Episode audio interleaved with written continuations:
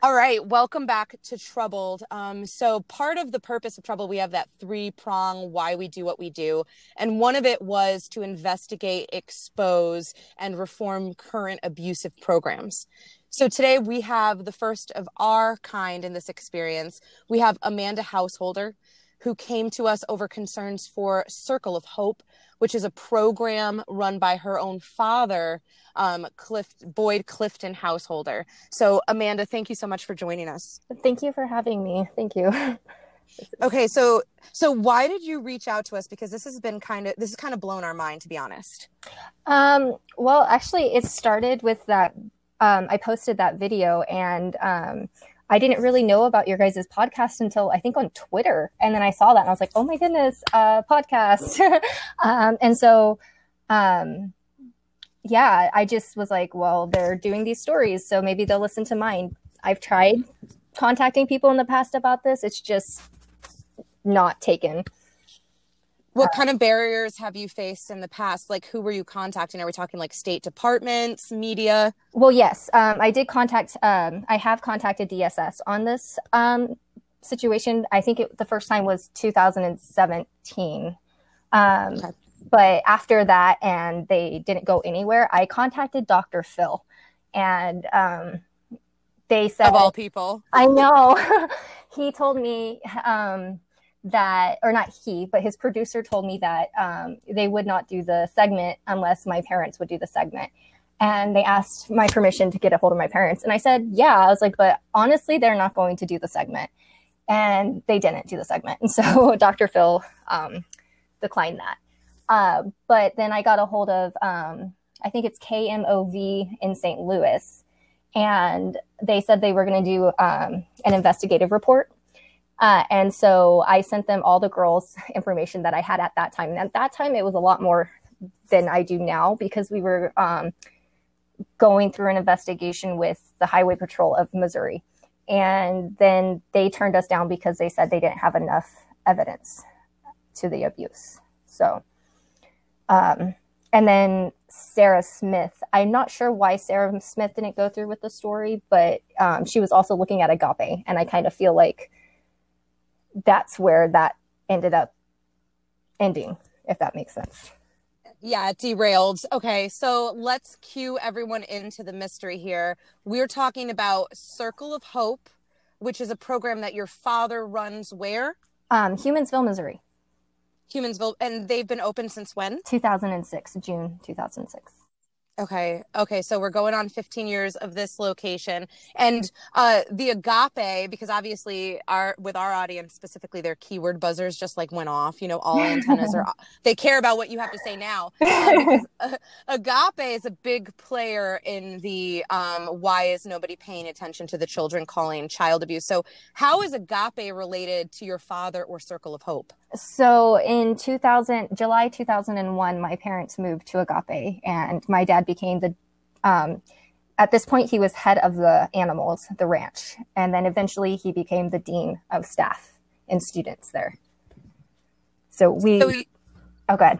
And you yourself were you you moved there with your parents? You moved to Agape? Yeah, we lived at Agape from 2001 until June 2006.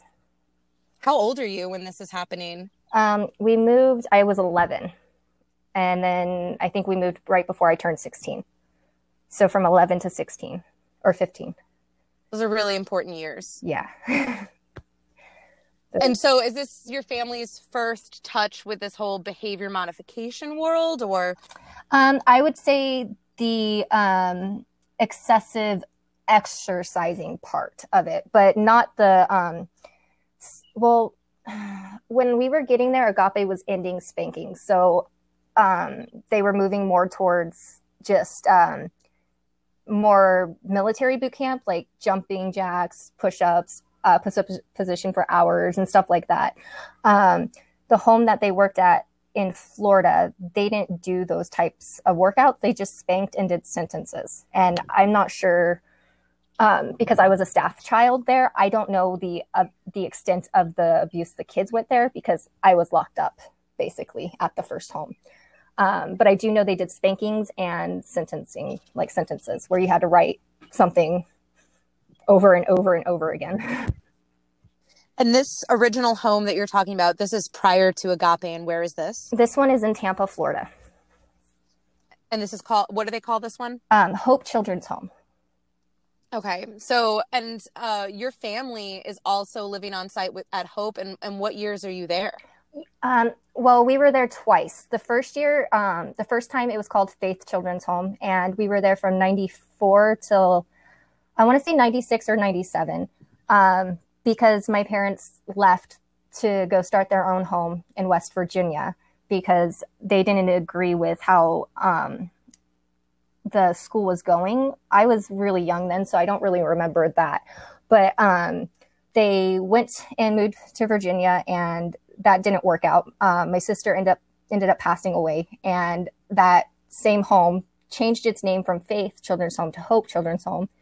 They came to the church we were at in Virginia, and they did like um, touring where they go sing and like preach and stuff like that. And Buddy Morrow um, told my dad, "Hey, you need to come back and work for us," and so we did. Um, I think it was like I want to say within the next month, me and my dad went back down, and that would have been 1998. And we didn't leave until 2001. When you guys were heading to Agape? Yeah. So th- is this almost, is it fair to say that you kind of grew up in these programs? Yes. I honestly, most of my childhood was in these programs. But kind of also an outsider within your own community, though. Yeah. Yeah.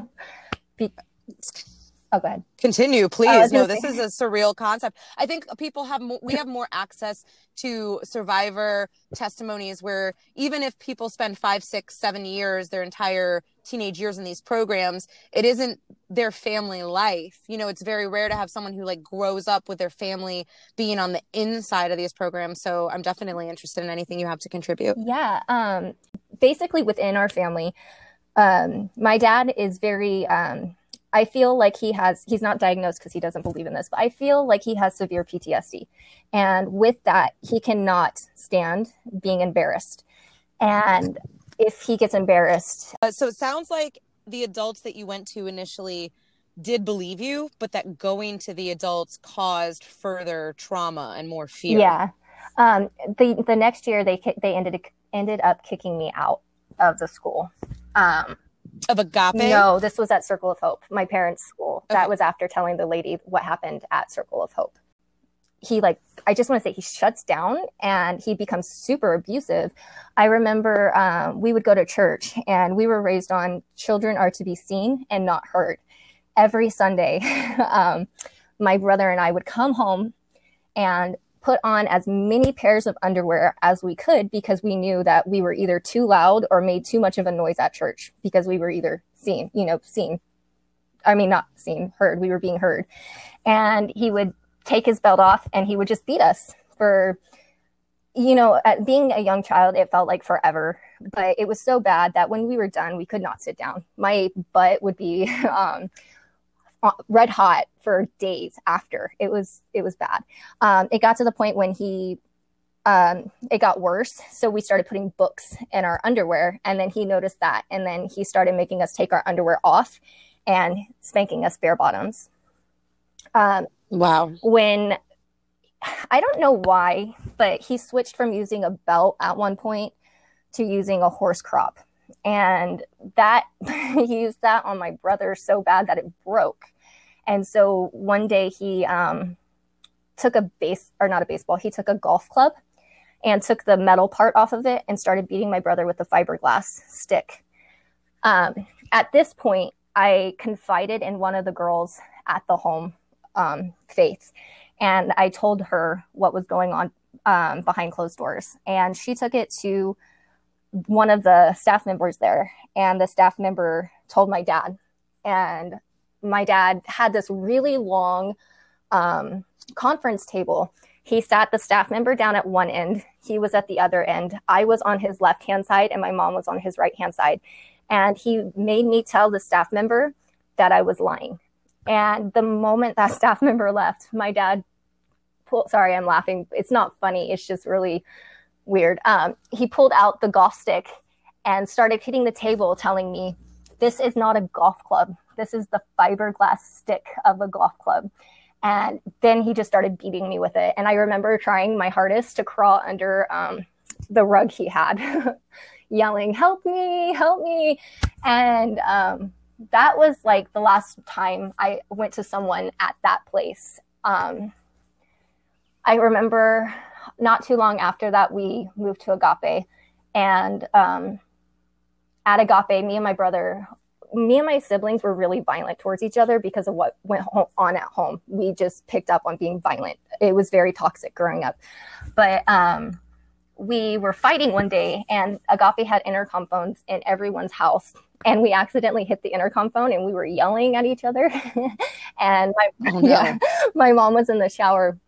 And so my dad came home and hung up the phone and then started beating us and then telling us what was going on while he was like beating us.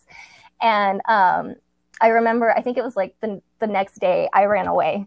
Um, I ran it, Agape. If you look on a map, it, it's literally out in the middle of nowhere. So I ran just onto their property up a hill, but it felt like I was really far away.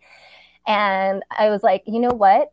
I have a friend. Her name is Ashley Clemensen. She was the granddaughter of the owners. I was like, I can go tell her parents what happened, or not her parents. I can go tell her what happened, and um, she can either hide me in her closet and I won't have to go home or something. Well, I go to her house and I ask her mom if we can play. And her mom's like, Yeah, go play. And I told Ashley, and Ashley told her parents. and her parents took me into um, the owner of Agape's office. And the owner basically told me that I was wrong and that if I was being punished, I was being punished for something I did and I should be punished for it. Um,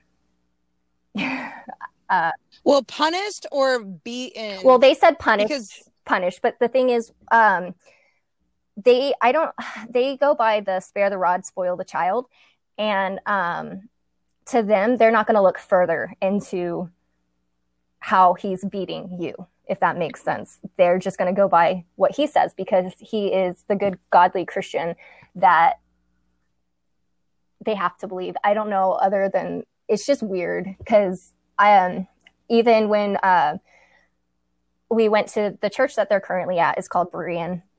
I went to a lady. Her name was Julie Burton, Burton or Bruton, and I was staying with her. And I found out she worked with foster kids. And I confided in her what went on at the home, and she believed me. She like fully believed me. Um, but for some reason, she's like, "Oh, well, let me talk to um, Brother Abels, which is the pastor of the church." And he went to my parents and that night I I was beaten really bad for telling her every everything. But um they just I don't know what it is. I they just don't believe the child because spare the rod, spoil the child. If we did something wrong, it's our fault.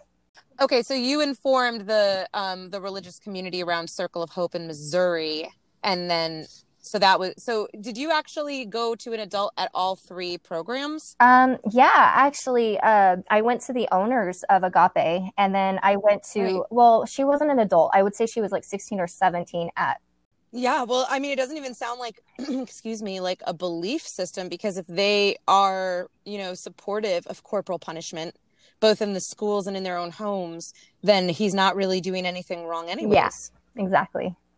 Um, hope children's home. And she did what she thought was best going to an adult and that didn't help. So okay well i mean honestly when people say why didn't you reach out for help? it sounds like you did and did you stop reaching out for help after you were kicked out of circle of hope? Oh yeah at that point i was done. Um i didn't want to the brainwashing they did i didn't want to even open that can of worms. I was done. Um, you can even see online where I go on and I start defending my parents because um, the guilt trips. My dad, uh, my dad would call me telling me, "Oh, hey, they're gonna get me this time. This time I'm going to jail." And so that would make me feel like I needed to go defend my dad because at the end of the day, he's still my dad, and no matter what, I still I still love him. Um, unfortunately, what he's doing is wrong, and I don't agree with what they're doing but I still loved him. And he knows that. Um, and he knew that at that time. So he knew he could play me that way. And so you can go see online where I'm like, no, they didn't do that. If anything, it's your fault because you're a horrible parent for not taking care of your kids. And I don't believe that anymore. 100%. I do not believe that. I don't think I really believed that then. I just was standing up for what I don't know. At the time, I felt I needed to stand up for. Well, did you also? It sounds like if this, um, you fawning and supporting your father in the program, this is happening after you were kicked mm-hmm. out. So it sounds like a lot of the motive for you to have his back is to keep a connection with your family. Yeah, and then um, after that, uh, we stopped talking for about four years. So what changed it? Like what changed you from pot? So some people are going to hear yeah. this and they're going to be like, I know Amanda, that bitch lit my ass on fire when I tried to tell the truth. And now she, um, which for the record, I just want to say for me, makes you more credible yeah. because oh. you know what I mean? Be- because I can see you doing the opposite. So for you to come full circle, like I find these claims now to be more credible. I don't think you've always hated your dad. You've always been lying about your dad because obviously you were supportive of your father. But some people are going to be straight up tripping. So like what happened, girl? Like what is the difference between, you know, you guys are have the wrong guy, leave my daddy alone and okay, even though he's my dad and even though I love him and I can accept that, like this needs to stop. I had kids. Um, and uh, um, I think my son, it was either he bit me or he hit me. It wasn't anything that I don't feel that you should spank a kid. I now know, knowing what I know, I don't believe in corporal punishment. But at that time, I had just had him, and I think he was a year old. Um, and he bit me, and uh, just out of instinct, I hit him on the butt, but it left a mark and it shouldn't have left a mark. But um, my husband, or he, he's my boyfriend, but he came in and he's like, You don't do this. And I felt seriously, I felt so guilty. I felt like the worst mother ever and um, started going to therapy. And um, it was just, uh, I can't even describe how much of a snowball effect it was of like, oh, oh, oh my gosh, like things just started coming back to me. And I was just like, I was raised in a toxic environment and I should not be continuing this with my kids. And thankfully, that one time was the only time that we ever had an issue with that. And we have come to, um, we've learned, I've learned how to become a better parent that way. weird, but yeah, becoming a mom helped me. That's not weird. That makes perfect sense. You know, like, as you growing up with this behavior happening to you from authority and for you learning to accept it probably before you even thought about it happening to your peers you know heavy heavy levels of corporal punishment and verbal emotional and psychological abuse um, that's the modeled behavior. But it also is a beautiful redemption story that you, and it makes perfect sense that you having your own children and flipping the script and it not being me and my peers or trouble or cause trouble and this is what how we treat kids but it being this is my own i'm a mother now. Who am i as a mother? What is my relationship with my child?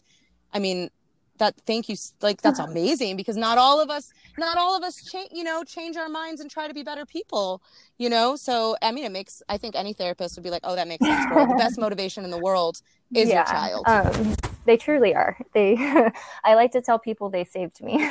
It's weird but they did.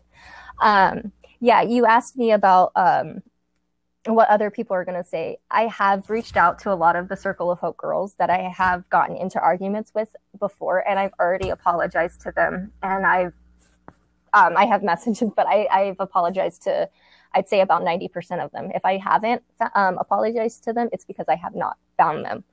Um, but I truly do feel bad for um, everything. Um, when we were there, or when I was there, um, there i'm sure you guys know but power trips. Um, and because i was their daughter i do know that i had power trips. Um, now i wouldn't necessarily um, put people in push-up position but i would um, i would take it to my dad. And at that point obviously i'm taking it to my dad's and he can do the worst punishment ever. So um sorry i don't know. Um but like I okay. no, it's a it's a big thing. the what part of our of our experience is our responsibility. And we've talked about it. And you know even within the survivor community there's people that have been the cause of harm to others. And we've all on some level been that you know ourselves. So um i think that you taking responsibility and offering an apology to these girls for not standing up for them for causing anything and for not believing them um i think that you championing this cause now is the best apology that you can make I think so too. And yeah.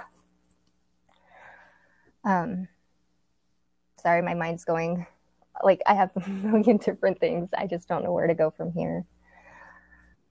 Yeah, no, I feel you. So, where we go from here is something that you mentioned to me that really, really concerned me. So, okay, it sounds like so these are your biological parents, though, yes? Um, Boyd Householder's your Yes. father Yes. by blood.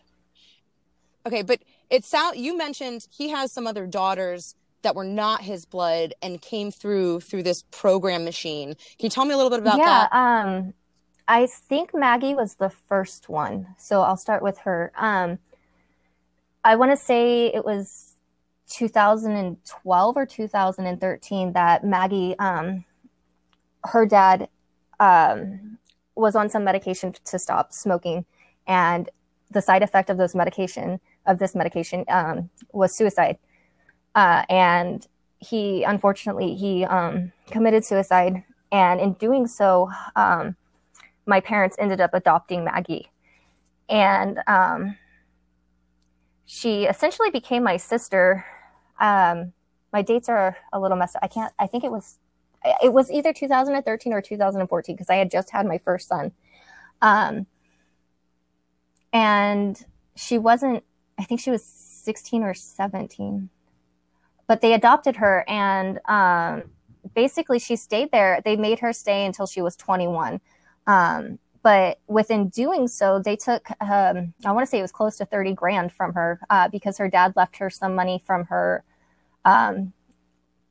um, trust fund i don't know if he had that set up but he left her some money somewhere and and instead of um, instead of putting it towards her college which it should have been put towards they put it towards um, their stuff. She will know more exactly what they used to pay it for, but they took her money. And then at 21, um, they kicked her out. But instead of getting her a flight to Oklahoma, which is where she's from, um, they shipped her off to St. Louis, Missouri. Her biological mom, which didn't really have much um, contact with her throughout her time, um, had to come up with one of her friends and get Maggie and bring Maggie back to Oklahoma. Um, the other girl, her name is um, her name's Rachael Kellso, and um, sorry, she gets me all the time. Uh, She's a little older than me. Um, I think she's older than me by two years, so that would put her at um, turning 31 or turning 32. Um, she was medically diagnosed unfit to handle her um, to take care of herself mentally um, declared unfit to handle take care of herself in 2013 and so her parents gave over co-guardianship to my parents and um, she literally will be there for the rest of her life if um, if we don't help her. She she is like the sweetest person ever too. She has like the best smile. But because she is not capable of controlling her emotions she will see the worst side of my dad most of the time she is there because my dad can't even handle her. Like i said earlier my dad when he gets embarrassed it takes he i don't he just gets so mad like you can just see his face and he goes red and he can't handle himself and um, i've seen him pick her up and slam her to the ground. Oh God. And um, he had this rule where if he calls um, restraint, that all of the higher up shirts were supposed to come running, and every single girl higher up shirt was supposed to sit on her wrist, all of her pressure points, um, until she screamed. And if she wasn't screaming loud enough, he told us that it would happen to us next. Um, at one point, I don't remember what point it was, I was like, no, I can't do this. And I stayed downstairs because I was in charge of the kitchen and I just made up lies like, oh, I have to take care of this. I have to do this. I have to do that because um, it was really traumatizing. Like having to do that to anyone was traumatizing, but to do it to Rachael, it was really traumatizing. Um, How long uh, do you estimate that Rachael herself, a special needs human being who should be under a spe- special protections by the state, uh, how long do you estimate she was in stress positions and restraints hours. like this? And I'm not even lying. She's been in, I would say two hours has probably been the longest, but she was in it for hours. Her sister Ariana was also at the school. And at one point, they both were getting restrained side by side, and they both were the same amount of time. Um, both of them how old were them at this time? I, I want to imagine. I want, and I want everyone to fucking imagine this because Rachael, this super sweet, especially able human being, and her sister side by side being held down, screaming in stress position, pressure points. How um, old were they? Ariana would have been 14, and Rachael would have been um, 17 or 16 because she's just a couple of years older than me, and I was kicked out at 17. So. I think she was 16 or 17. Okay. And this is how often are these tactics being used on the girls Every at. Circle of Hope? Every day. This is oh, an yeah. everyday occurrence. Um, you could get restrained for not smiling. You could get. Um, we had another set of sisters, uh, Candace and Aria, um, Ariel. Um, we were told if they even looked at each other or looked in the direction of each other, we were to take them down with all our force and put, start pushing their pressure points until they screamed. Um, and then someone would have to run and go get my dad. But just for looking at your sister, I mean, it's only natural to look at someone you know. So it is, yeah, uh, literally for anything. Yeah. Yeah, no, I had um I had a a pair of siblings. I had the sister and another family had the brother, and there were multiple pairs of siblings at my school and they were always on personal blackouts with each other. So, think about the trauma that you're not only being kidnapped, sent to this program where you're being emotionally, verbally, and psychologically minimum, and sounds like definitely with this situation, physically abused at Circle of Hope, but you also you, there is someone that you know there is someone that knows who you really are you know and believes in you and they're coexisting but you have to pretend they yeah. don't exist. And and if you don't either you or this person that you care about will be brutalized exactly. in front of you. And i don't know. It's i don't understand either. I, I know i'm like i i try to but it really like the only thing i can think of is control. And um, in 2006, the ending of 2006, myself, a girl named Mylan, and a girl named Chloe um, actually ran away. And the same girl, Candace, asked us if she could come with us, but we told her no because um, they had alarms in the hallway, and her room was across the way from mine. And the two girls I ran away with had we had an adjoining room, and so um, I wish I would have taken her then, but that didn't happen. we wish we would have yeah. gone with everybody. I mean, everybody wishes they would have, you know, looked around, been like, there are only this many of them, and there are this many of us. Two of us hold them down. Everybody run for the yeah. door.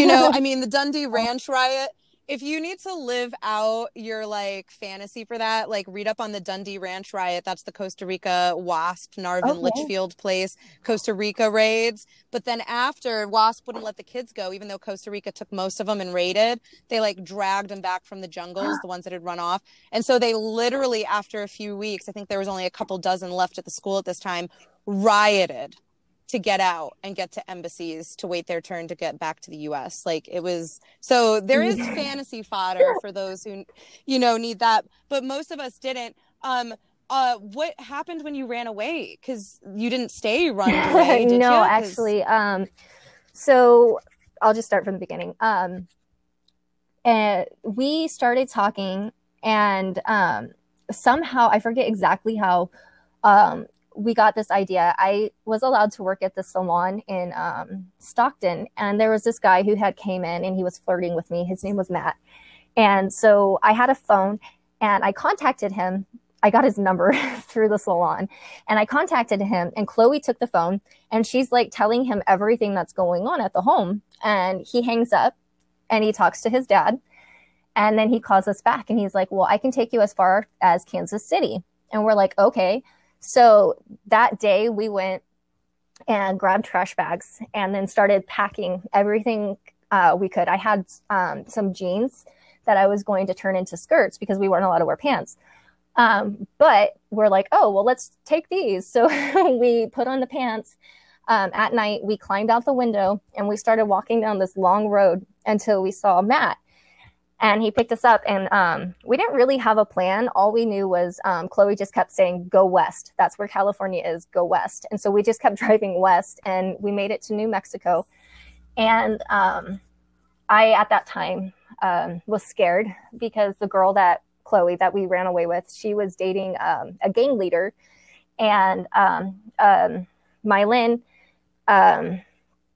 she had her mom to go to, but they were talking about um, just living on the streets and stuff, and so that scared me, especially like growing up the way I did. I was always sheltered, And so I was like, ah.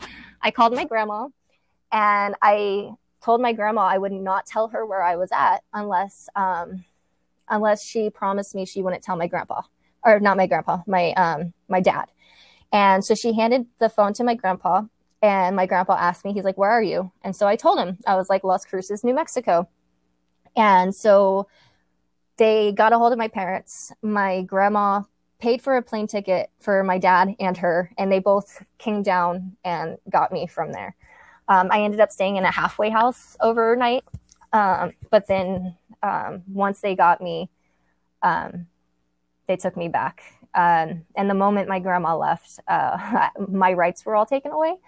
Um, not that I had many. I mean, I had more than the girls that were in the home, but um, everything was taken. Like I had nothing. Um, I was put on the wall. I couldn't even use the bathroom when I needed to, which is something the girls had the girls have to um, deal with all the time. Um, so I, I, got severe UTI. Um, I don't remember exactly why I got off the wall, but it was a couple of months later. Um, they finally let me up and they put me back in charge of the kitchen. And I think it was because that they, my mom needed to do like everything secretary wise, and they had no one doing the kitchen. So my mom was just overwhelmed. And so I think that's the only reason why they're like, oh, well, you need to go start working in the kitchen again. Fuck, how yeah. Many, how many Kellsos are there? Okay, so she was adopted out of the Philippines and she had, um, I think, Peter. Um, These are adopted. yeah. Have you noticed this? Have you noticed yes. this? Yes. yes girl. It's what so sad. Fuck? It is. Like, don't adopt them if you're not going to fucking be a parent. And that's exactly how I feel. And it makes me sad because there was one girl, she was adopted out of the Ukraine. Her name is Laura. And when she turned 18 and her parents didn't want to pay for her anymore, they literally kicked her out. They gave her a stuffed animal and a skirt and told her to walk. And they are six miles outside of any town. Thankfully, there were people that picked her up in the town of Humansville and took her in. Um, but that's not the only person they did that to. That's just one of the ones that I know of. Um, it's just weird. And it, she was adopted out of the Ukraine. And then a lot of the other girls that are sent there were adopted out of different countries or just adopted out of foster care. And it's just a weird, um, it's just weird. I don't know. Yeah. Because coincidence doesn't work, right? Because it feels like there's a causal element with people adopting kids and then kind of returning them into these recycling programs. Yeah, and it's sad to be honest. I don't want to like judge anyone's parenting, but it's it's really sad, especially when you know that you're adopting them out of a um, toxic situation, like Rachael, like the Kellsos. Um, their biological parents beat them severely. Like Joel, the the boy I dated, he um, would have cigarettes put out on his head daily he still had scars on the back of his head. Um, Rachael was kicked across her room, or not the room, their house when um, she was an infant. Um, like they went through a lot of abuse, and her adopted parents knew that. Um, so they should have known when I think it was six kids total. There's so many I can't. Um, I know it was Peter, Joel. Um, there was one more boy. I can't remember his name for some reason. Maya, Ariana, and Rachael. And um, Maya was sent to Refuge of Grace. I don't know if you've heard of that. It's now called Wings of Faith, but it's the girls' home to the Agape boarding school. Um, and then they sent Rachael and Ariana to my parents. So they just. Are you cool with all this being on the record? Yeah, I am. Okay. So the boys, were the boys sent directly to Agape or did they? Because Circle of Hope is only for girls. Is that correct? Yeah, Circle of Hope okay. is only for girls. Um, yeah, Peter was there before I, um, before my time because we came in 2001. He left and then um, oh it was zachary zachary and joel were there when i was there um, at agape and um, they were one of the um, trouble boys there so they were constantly getting um, punished if that makes sense. Um, push-ups jumping jacks put on the wall no talking. Yeah and then like i said maya went to refuge. But refuge didn't open up until like i think it was 2005 and they were a different home from washington and then they came and just merged with agape randomly in 2005 see and that's what this you know the householder family journey through the programs really illustrates right it, the connections yeah how interwoven it is because so if you met these kids when you guys moved to Agape, then did Rachael come to Circle of Hope with you guys when you left? No, so um, Agape is just a boys' home. Um, Rachael and Ariana, they weren't there. Um, they I, weren't at the girl program yet. No, um, because we didn't open until 2006, and they came, I think, 2007 or 2008. Um, I didn't even know of Rachael and Ariana um, until after they came. Um, I knew of Maya, but that was because she was at Refuge but I wasn't allowed to talk to the boys at the boarding school at Agape. Um, they it's so weird. They actually had this thing where if they saw a female coming, they had to part the Red Sea because most of them wore burgundy shirts, and they would have to yell, "Girl, part the Red Sea!" And they literally would have to move two feet away from you so you could walk by them.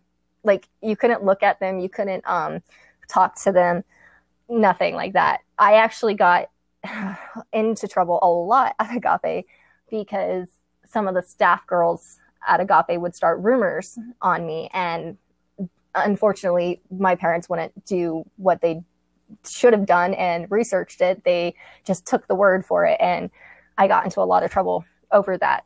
Um, so that's just another way of looking how Agape is toxic.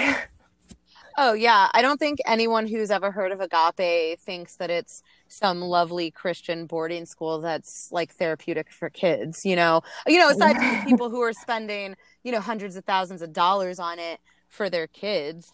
Um, but okay, so Rachael's and Rachael's entire family just got thrown into the system, so it makes sense that her parents were willing to sign her over to your parents. Did your parents have anything to do with declaring her unfit?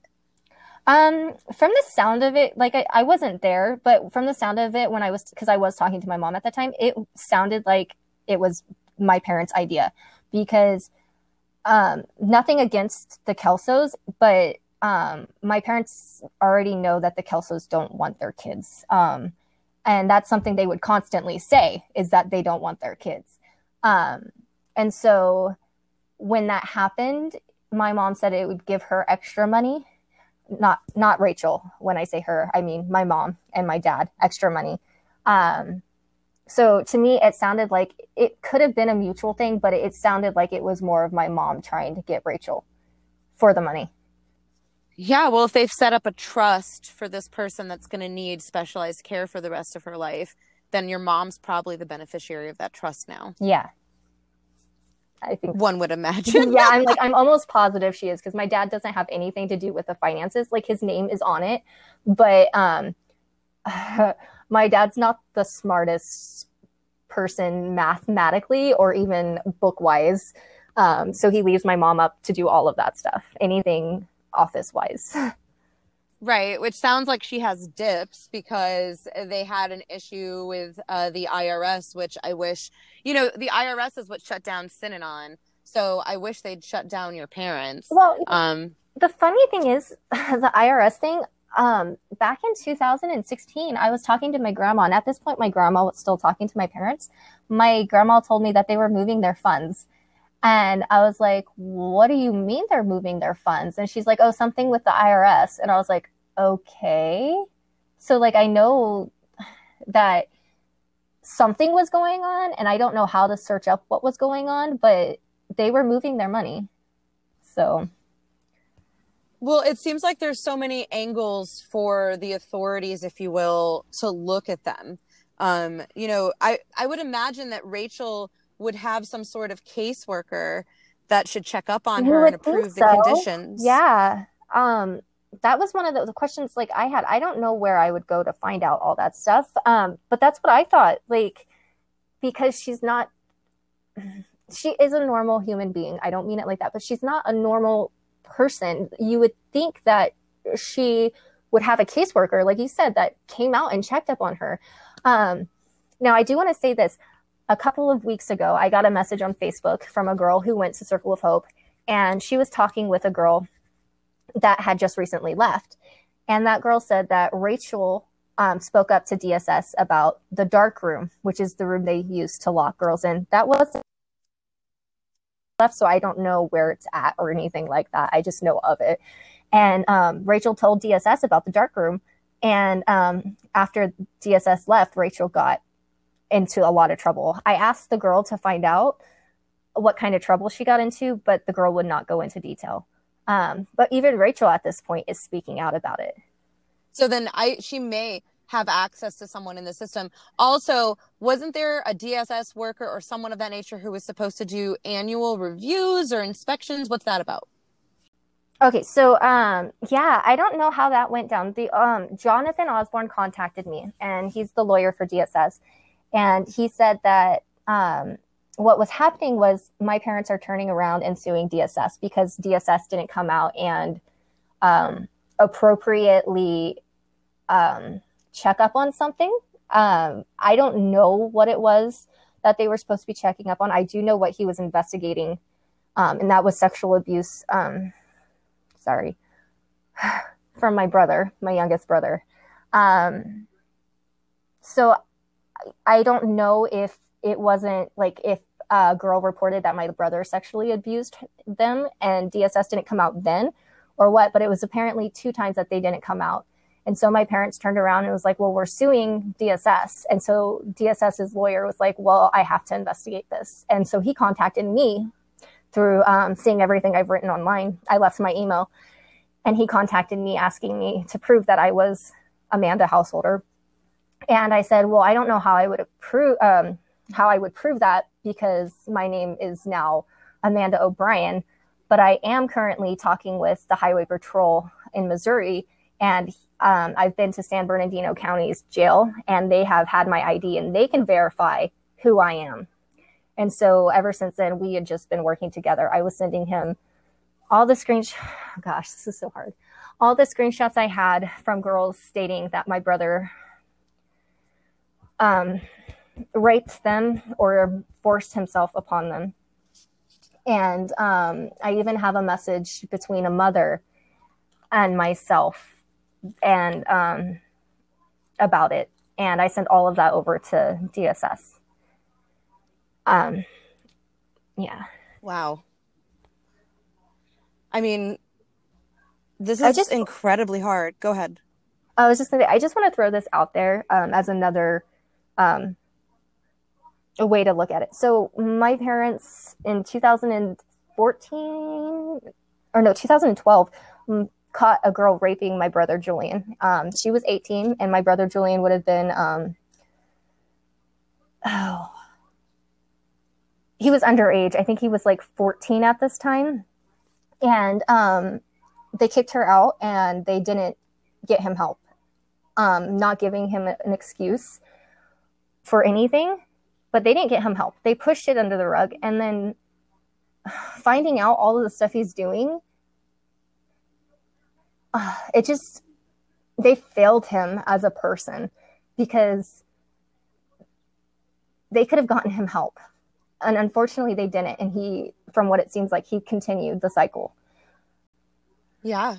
It's not, listen, there is, firstly, you of all people don't need a pre a disclaimer. If you're willing to get public and be honest about things that you and certain people, your your family have done, um, then it's there no disclaimer needed. And as far as why people, again, like you said, it's a fucking cycle. Not only was he sexually abused, but he grew up literally in an abusive, toxic environment. You know, where yeah. this kind of you're not uh, submitting to me, let me assert my authority in all sorts of psychological, physical, and emotional ways. Um, it doesn't mean that the actions he did are okay. They're still abhorrent, right? But yeah. it makes sense why he did what he did. And like you said, this is bullshit because he never needed to be on the other end of this power trip. He needed help. He deserved better. And yeah, I do hold your parents agape, circle of hope, and all of these influences partially responsible for his actions. Me, me too. And I don't mean that to be like, oh, my brother didn't do it because he he is in charge of his actions. He is an adult now, and he I spoke with him just recently, and he kept telling me, oh, it didn't happen, it didn't happen. And I told him I was like, I am not taking these girls' truth away. It's not my place to take it away because they went through what they went through, and um, it's the court's place to decide. For me, I will still support my brother. And when I say support, I mean I will be there for him if he goes to jail. I'll still talk to him. I'll still be his sister. I will still love him because I know that it's not all him. I do real I do realize he is an adult and he is in charge of his actions now, but um, I do feel like if he had a different childhood, it would have it would have been a different outcome. A hundred percent. I told him I do care about him and I still love him. But to me, love is not sitting back watching people do bad things. It is helping them get the help they need to end those bad things. And becoming a mom, that's honestly what becoming a mom taught me is tough love is not the way they taught us. Tough love is standing by the people you love, even though they're doing wrong things, and telling them what you're doing is wrong. Yes, and helping them get the help they need. Yeah, definitely. So I want to be very clear then about what you did witness. So, did you witness your father sexually abusing other girls? I did not witness him sexually abusing other girls, but I did at Agape witness him. Um, there were a few bigger breasted, bigger breasted girls there, and he would flirt with them. Weirdly, flirt with them. Um, he uh, for me, I don't think it's right, but he did rub them the wrong way. Um, I know there's a girl, her name is Candace. We, we spoke about her before. Um, he would have her massage his head, and it would just be her in the um, office. So for me, she's a younger girl. You should not be an old man alone in an office with a younger girl touching you. So I don't know what happened. It's because I was downstairs but I didn't, like I said, I didn't witness that. Um, him, when I say witness that, I didn't witness him kissing or inappropriately sexually touching anyone. Is it true that someone else did witness inappropriate sexual behavior with your father and a minor at the Tampa location? Yes. Yes.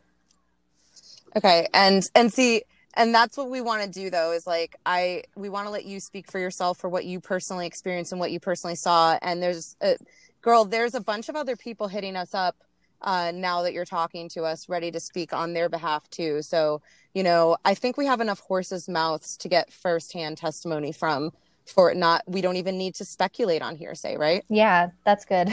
I'm glad. Yeah. I want to say though that i find it really empowering and obviously you've done some fucking deep spiritual work to love your father but also be able to judge his actions separately. It's been a long a long trip. It really there there were times that i was like i hate him. I can't stand him. I want him dead. But that's he's a human. We're all human. And unfortunately not all of us have a head on our shoulders, a good one at least. Right. well, you well, you know, like um, program participants like us, um, a lot of us have prolonged distancing from our families that sent us to these programs.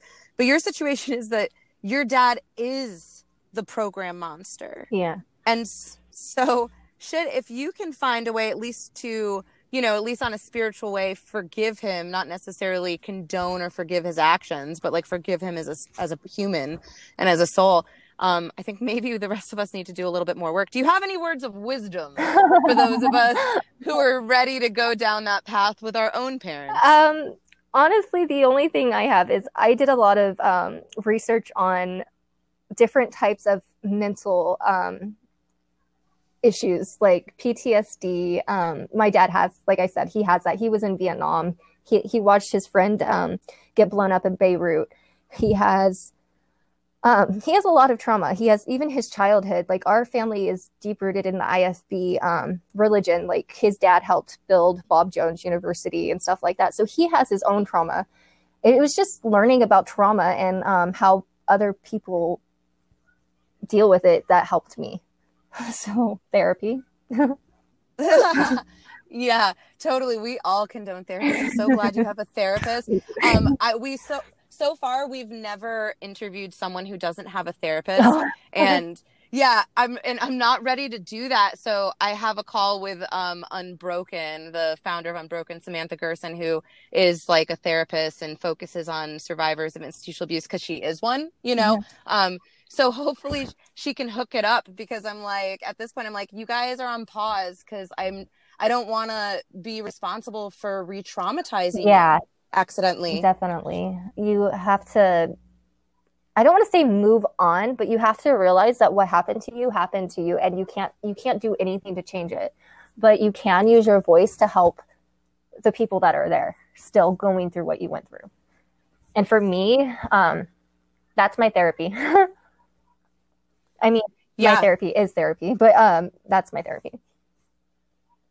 Yeah, because if you stayed silent, if you kept your voice on the message boards being like, hey, survivors of Circle of Hope, shut up, you just don't like my daddy. Yeah. Uh, you know. Rachael, right? Rachael Kellso oh. would spend the rest of her life with your dad. I know. The cost, you guys, like everybody who's listening who isn't us, which I'm sure at least one person, right? um, the fact of the matter is, is there is a human being named Rachael Kellso who was adopted by a family that was not prepared to parent her. She was abused by her family of origin. She was abandoned by her adoptive family and signed over legally to Amanda's family, the householders who aren't really doing anybody any good, you guys, not even their own biological children. Right? And she's our age and she is literally like we're not gonna die most of us aren't gonna corona out in the near future. And uh and, and in all seriousness though a lot of our survivor friends have children who are in high risk and that put that shit in perspective. So i've got to stop making jokes. And i'm sorry. Um you know but uh, look ahead like our lives look long and that means that rachael who was in stress and restraint positions for hours and screaming next to her sister who is this sweet childlike soul who just wants to live this innocent loving life is literally looking at growing old and dying in our nightmares. Like we got out and she never never will. she never will. And that's what scares me. Honestly i've had so many dreams just about trying to get her out of the place because I don't think anyone deserves it, but she really does not deserve to be there for the rest of her life. There's nothing that she has done I the stuff she does isn't even sinful if that makes sense. What she does is just her natural self and her natural self throws fits because she is wired that way. Her brain is not wired to function like ours and they can't handle that. no, nor should they be entrusted with that. We're these people's the vulnerable in our community, like they deserve the most protection and oversight and care that we can offer. And so like like they failed your brother, they're failing her still. And so I I genuinely commend you though. I I commend you for heading this because it's incredibly important that Rachael get out of this place and that all the other girls that are going to come in after her do but but honestly her serving a life sentence that that enough that is alone enough yes. you know thank you yeah definitely thank you for saying her name it uh, i have wanted to go tag yeah. her name everywhere just so people can know her name. I feel like a where is rachael kellso hashtag should be something that the survivor community should commit to until we know where she is and we know like how she is being treated and that we as a community can agree that that is an ethical humane standard because i'm pretty sure most of us can agree right now from what we've heard from you that that it is not. Yeah no it's not it is not so you've come to the survivor community before to try to like get this moving um, and it sounds like, you know, like you mentioned at the beginning of our conversation, nobody really wanted to have this conversation until you posted a video on Twitter. So what video? What are you talking about? Um, so there was an ex student named Joseph Askins who um, idolized my dad. And my mom called him up and said, Hey, um, Boyd is dying. You need to come see him before he dies. That is something they've always said. He is not dying. He is not he they, he's been dying since I left, and um, that's just their way of getting guilt. I feel. Um, so he went out and he visited, and at first he's like, "You're not dying. Like you look healthy," and um, he's like, "Everything's fine." Um, it was just kind of like agape where girls were doing workouts and keep in mind this kid went to agape and he didn't see what was wrong really at agape um, i mean he did but he didn't really uh, he was he drank the Kool Aid. Yes. Did he drink the Kool Aid? Yes. Okay, okay. Yeah, we un- we understand, guys. You know. So um, he drank the Kool Aid, and so um, he went and visited my dad, and he's like, "Yeah, everything was fine. They were doing workouts." He's like, but then the next morning, my dad was going through write ups um, where girls write up what girls did bad, and there was this one write up where um, a girl was thirsty, and um, for the this is a new rule. It wasn't there when I was there. But for the black girls, apparently they are supposed to keep a bottle of water um, by their bed at night so they can manage their hair so it doesn't look bad. I don't know. Um, he said. Wait, pause before. Wait, what is what are they going to do with the bottle of water? Um, they used it to, I guess, um, put like make their hair stand go down. I don't know. I really like all throughout the night there's like an alarm that goes off for the african american girls that's like hey girls it's time to lubricate your um, like is that what's happening no. or just like before bed and when they wake up before bed and when they wake up but uh okay i was really excited yeah no um but he said that um this girl said she was a new girl. She's like, I'm thirsty. Can I get water? And one of the girls that had the bottle, she's all like, Here, it's fresh. You can have some of mine. And she was doing it kind of hush hush. But the higher up shirts saw it. And so they wrote her up. And so that next morning, my dad calls all the girls upstairs and he starts yelling at this girl. And he's like, Are you thirsty? Well, I'll make it to where you're never thirsty again. And starts making her drink a lot of water. At this point, Josh, uh, not Josh, Joseph was like, um, That's going to cause water toxicity. And so he started paying attention more. And um, he started, he, he said he started talking to his wife, and his wife's like, this is wrong. Like, this shouldn't happen. And he happened to get. I'm sorry, his wife was there. She no, she text through text. I'm sorry. He started texting his oh, wife okay. and telling her what was going on. And she's like, this is wrong. Like, that can kill her.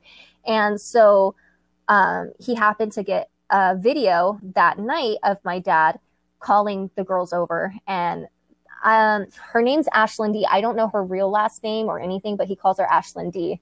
And she was put on the wall for something. And um, she, um, my dad's like, if you clench your fist, I want you to knock. Uh, he doesn't say it, he yells it. He's like, I want you to knock her out. And he just starts yelling, knock her out. That's a threat. If she clenches her fist, knock her out.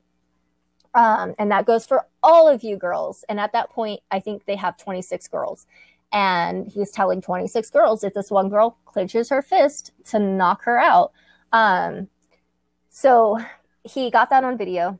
And the next day, my dad, he has a gun range at the end of the property. He um, took Joseph hunting, or not hunting, he took Joseph um, shooting. And Joseph said my dad had to go up to the um, the dorm and so he started cleaning up his guns and putting things away. And he looks up, and my dad is holding this girl by her neck. she's off the ground and he just slaps her across the face. And um, Joseph said he that at that point he had to leave because he had never in his life felt like picking up a gun and shooting someone so bad.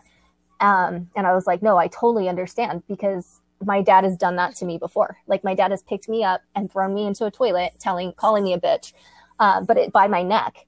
Um, so these are, it's these are the same tactics that were used on me. So it took me back. Um, Joseph said he contacted DSS that night. He left, and DSS out, was out on that Friday, and he left on Thursday night. So, when um, this? March eighth. This beginning of this month. Okay, so is there currently an open investigation? Yes, it's open for 30 days. Okay. And uh, I think that Ashlyn's mother and father need to know what's going I on. I do too. Her. I just don't know how to get a hold of them. Otherwise, I would have sent them that video. Yeah, absolutely. Um, I'm wondering if there's a way. And so, for any of, especially I swear to God, the people in Denmark, if there's any of you in Denmark who are listening who can find Ashlyn's parents so we can send them the video. Um, and see, that's the thing. If we had oversight and they had to uh, report, like in Alabama, um, sheriff, I forget his name, ex sheriff, whatever, who saved all the freaking kids, I, both from Bethel. I just saw right? that. My husband's like, "Can you get a hold of him? Can you get a hold of him?" I was like, "I don't know." He's amazing. yeah, yeah, yeah. So we we all have people in common with him. Um, so and I know people who went to Agape who are in contact with him because they've been working with him on other legislation. So that's definitely a next step because that would. But um but yeah, Alabama it, now, if you are housing a child for more than 24 hours, you're required to report that information to the state and adhere to a certain amount of, uh, you know, in protocols like people come in, look around, know who's there, can talk to the kids openly, you know, just the bare yeah. minimum. And if we, you know, if we had that, then in situations like this where you have a video potentially suggesting that someone's daughter is being violated in some way that they would have access to that because i promise you her parents were not notified oh, no. about these no, going on they weren't. They will never notify a parent about what goes on. Most of the parents um uh, most of the girls that shared that video their parents were like what the fuck? You never told me what was going on. And they're like well we didn't think you would believe us. Because my parents and I, I know a lot of people are but they're so good at manipulating. They were even good at manipulating me into the like well, they had your yes. whole life. Okay. that is you know, like uh, you know, you should never be concerned about a cult getting you. Um, the fact that you believed or fell into or drank your parents' Kool-Aid, I mean, that was being fed to you from birth. Um, so there you're fine. Like, and if if anything, you've had your inoculations. I yeah, say. I just I just can understand how manipulated someone can be from it, especially if you're trying to get your child help and you truly care and you try to get your child help. Um, I remember her name is Kelsey Maddoxton. Um, her mom got her out and her mom called DSS. And when her mom called DSS, I was told to take the girls downstairs and not to even come upstairs or even open that door. And if I heard them coming downstairs, I was to take the girls outside. So, um, like you said, if they were allowed to come in and openly speak to the girls, I think that most of those girls would say something, but they don't. They hide the girls. We'll leave it open, right? Because, like, when you look at um, Utah, they make a shit ton of money off these programs that are not religiously exempted, like your dad, and pay taxes into the system. And then also, the income on those programs really makes Utah look great as a state. It, I think it makes over 40% of their income. So I'm sure there's relations like that. And then also with a lot of programs, they hire locally, you know, and in these small rural areas where there aren't many job opportunities. And um, so they support the community in various ways. And so um, one would imagine because when we looked up Circle of Hope, we saw that they were Circle of Hope uh, supported financially in, in other ways through a lot of the local Baptist yeah. churches. And our buddy, they look like they're related, at least on the internet, but we're going to have to dig deeper and see what that is to Hephzibah House, which everybody should be familiar with at this point. Um, so, you know, I'm sure those like ties are pretty strong. I mean, you've got freaking blood ties. yeah. You know, they've got they've got to have ties that run deep. So, at this point, what how can the public help you to a save rachael kellso hashtag where's rachael kellso um, and also to like draw awareness to what's going on with circle of hope and maybe get someone to go in there and look at this a little deeper. They're in their 30 days right? So how can we help? just by spreading the word that's honestly the only thing i can think of. I'm my hands are tied i feel like. I'm at this point of just having to yell to get my voice out there and that's all I can think of. I really don't know. Well, you know what? Um, you are peddling quite the story. And I think it's about time people look into it at the very fucking least. Um, this just seems so typical of the industry, the way that your dad's connected and, you know, the kind of programs that he went through before he created his own. Um, and if for nothing else, if for nothing else, the Rachael Kellso situation is enough. But also, you know, anybody please Google, like they can look into Agape, they can look into Faith and Hope Children's Homes in Tampa. Um, there are multiple cases against them. Tampa, like it was like they've obviously people have tried to go to the courts over and over with them. At, probably why there was rebranding, yeah. right? Um, and then with your dad's school, there's all these stories of you know international students who ran away which we're going to speak with one of them. Thank yes. you for connecting us so she can corroborate all of this. Um, and p- even parents like you said uh, one of those girls her mom came and rescued her when she realized what how did she even realize what was going on so the relationship between my parents and her were kind of toxic from the beginning. My dad found out she had money and so my dad's like we need to get her in and so he's all like you need to pay us three months up, up front. And I think he charged her $5,000 a month. And um, so from the beginning, she just felt like something wasn't right. And then um, I think she was only there for three months, but within that time, Kel- Kelsey wasn't doing schoolwork. She wasn't really allowed to talk to Kelsey. Um, somehow, I want to say through a letter, Kelsey got out because my parents read everything. Um, and if they don't like what you write, they will take a Sharpie and black out what you write and make you rewrite it um, until it's perfect. But um, I think she somehow got a code out to her mom, and her mom just was like, "No, we're pulling you. You're done," and came and got her. And then that's when she um, started looking. I started looking into it. Like my parents at that time weren't registered with the school board of Missouri. Um, I think all of that information is on heel. Well, and that's why they need access to the girls. So does does Missouri currently like what did, what are your parents your parents are registered religiously? Yes. so what like what strings does the state have currently on circle of hope? I don't think so. any? i really don't because um, every time i've gone to dss or like i said even travis um, hitchcock is his name sergeant travis hitchcock it, it went nowhere. He took it out because he he knew that um, the humansville da was probably in cahoots with my parents. So he even went to springfield and Springfield, the lady's like, this isn't my jurisdiction, so I can't do anything about it. Um, but okay, so why is Humansville not going to do anything about it? Are they making money off the school? I don't. Um, I don't have any paper trail of that. I don't know, honestly. I do know that my brother worked for the police station in El Dorado, Missouri, and now some of his ex cop buddies, because he's not a cop anymore, um, they are, but they're sheriffs in Humansville. Um, I also know that Agape's um, son-in-law is a deputy in Stockton, so they have police ties. I'm guessing because they have police ties, they have the DA's hand in the, or the, the DA in their pockets. I don't know if they're paying. I have no proof of that, but it wouldn't surprise me. State wise.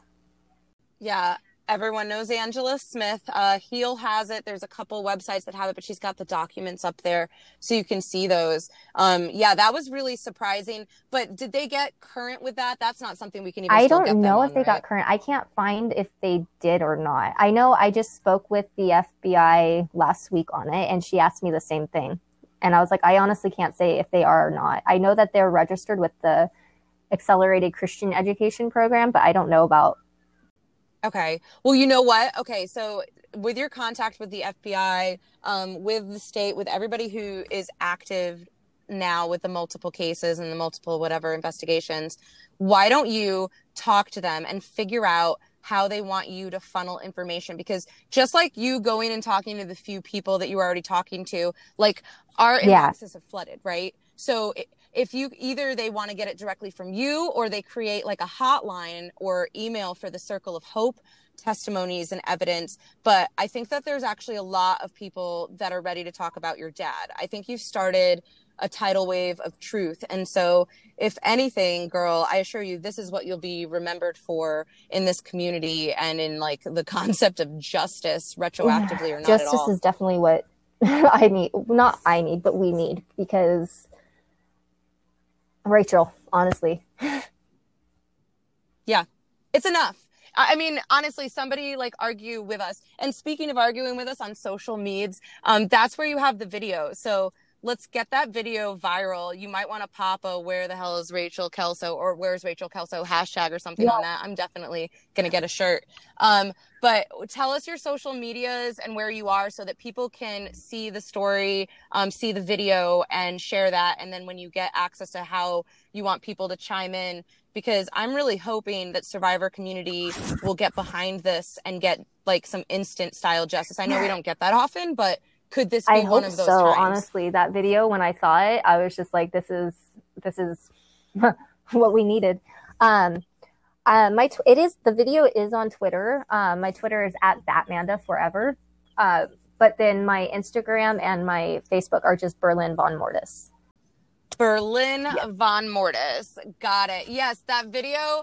Um, send me just the audio and I'll pop it on the back of this so people can listen. And if they want to see, they need to pop on yours to see the video. But in the back at the end, like I missed it the first time, but the second or third time that I was listening, I heard all those tiny little she voices saying, Yes, sir, yes, sir, yes, sir. Like, do you hear me knock her out?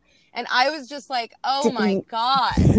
Did You you, know- hear like right before the video cut out? This part is what gave me the chills because if you answer him with this like sometimes when I'm in trouble, I laugh. I can't I can't I don't know, I just laugh. I can't deal like I can't do anything but laugh. And so he would always be like, Are you being a smartass or are you being a bitch to me? And like at the end of the video, he starts to say, Are you being to her? I don't know what he goes to say, but I was like, that right there sounds to me like he is going towards her and asking her, like, you know, like, I don't want to say threatening, but like squaring up with her, like he would do with me so many times. And I was like, I didn't even have to see that video to know how that video was going going to go down. Yeah, I agree with you. Um, yeah, I'm pretty sure that that's when your dad gets his Oh, ass yeah. off that couch. you know, and then and then your And buddy turned it was like, "Oh shit, I need to stop Yes. recording." Yeah, well, because because he was like, "It seemed, you know, I'm not going to give away what you can see in the video, so go check it out." She already told you where, but yeah, I I completely 100% agree with you. I would have turned off the video if it was on my fucking phone, which this was too at that point, because if he'd turned Seen around it, and seen bad. like. I'm Yeah, not. I'm yeah. not dying. You know what I mean? My what dad- done? My And he would have Yeah, honestly, I done? Doubt in my mind he would have taken the phone from him because my dad feels like he is the most powerful person. When I came back at 18, I came back for a night to visit because my grandpa had just died and me and my grandma were going um, through some times like we had issues. Um, I came back and I had a phone and I was talking to this my boyfriend at the time, and my dad found out that I was talking to my boyfriend, and this was like less than a 24 hour period. He took my phone from me. I was 18. He took my phone from me. Um, thankfully, my boyfriend at that time came and got me, and I left the next day, so I wasn't there long. But he thinks he can just rule anything, no matter your age. so I honestly think he would have taken the phone from him. Yeah, I'm honestly survi- uh, surprised that our survivor president Trump doesn't run his own program. Okay. Like maybe he even The does. I don't know, but like they're pretty typical. he reminds me so much of my dad. I'm just gonna say that he reminds He me should. so much of my dad. He should, sweetheart. They're yeah, they're a product of the same Yeah. kind of consistent Yep. trauma. You know what I mean? With that kind of ego and personality. Um, you know, so you know, if anybody wanted a really hard meditation on, you know, sympathy for another human, uh, Trump is a NYMA survivor. Oh wait, so he good went luck to with that. school too. Holy crap! Yeah, he went to the New York, yeah, military Oh. academy. Damn. Yeah. Actually, there's like an interview. It's on. It's still on the internet. Um, where he talks about I think it's called like the men who made Trump the Yeah. whatever he is today kind of a thing. Um, and it, he's telling stories about how the generals would just like knock your ass out and like they beat Yeah. respect and discipline into them and how like the older guys would blah blah blah and he would blah blah blah. And there are plenty of guys that went to school with him who have testimonials. So if someone wants to jump on that, I definitely will look that up because that's insane. Like I didn't know that, but it makes a lot of sense now.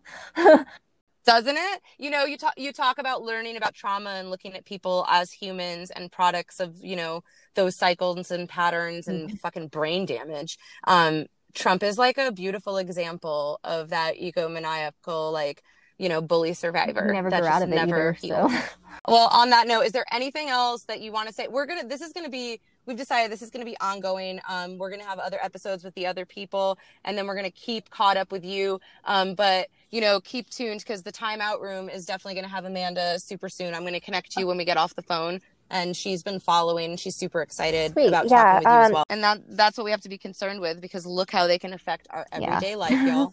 We covered um a lot of the the stuff I wanted to cover. Or I i know we meant we I think that's it for right now. Um my mind is blank, basically. feeling okay I feel relieved. I feel um therapeutic, if that makes sense. It does make sense, and we hope that this episode, our first expose, and the first in the series on exposing and hopefully bringing some reformative justice to the survivors of Circle of Hope, and especially liberating our sister Rachael Kellso, who is serving a life sentence in this abusive home. Um, so, what you're going to hear next is 25 seconds of audio from the previously alluded to video that Amanda is hosting on the social medias. Please keep listening. There's 25 seconds of this audio. Check out the video for yourself. Um, but this is Boyd Householder speaking to the girls of Circle of Hope. And we really, really think that Ashlyn D's mother needs to know what's going on with her daughter. So if you can help us find out who Ashlyn D is and who her parents are so that we can send this video to her, um, that would be much appreciated. And stay tuned for how you can support this ongoing mission. Knock her out. Yes, sir. I mean it. Knock her out. Yes, sir. And that goes for any of the rest of you. If she clenches her fist like she's going to hit you, that's a threat. Knock her out. Yes, sir. You Yes, got sir. that, Ashlyn? Yes, sir. And are you being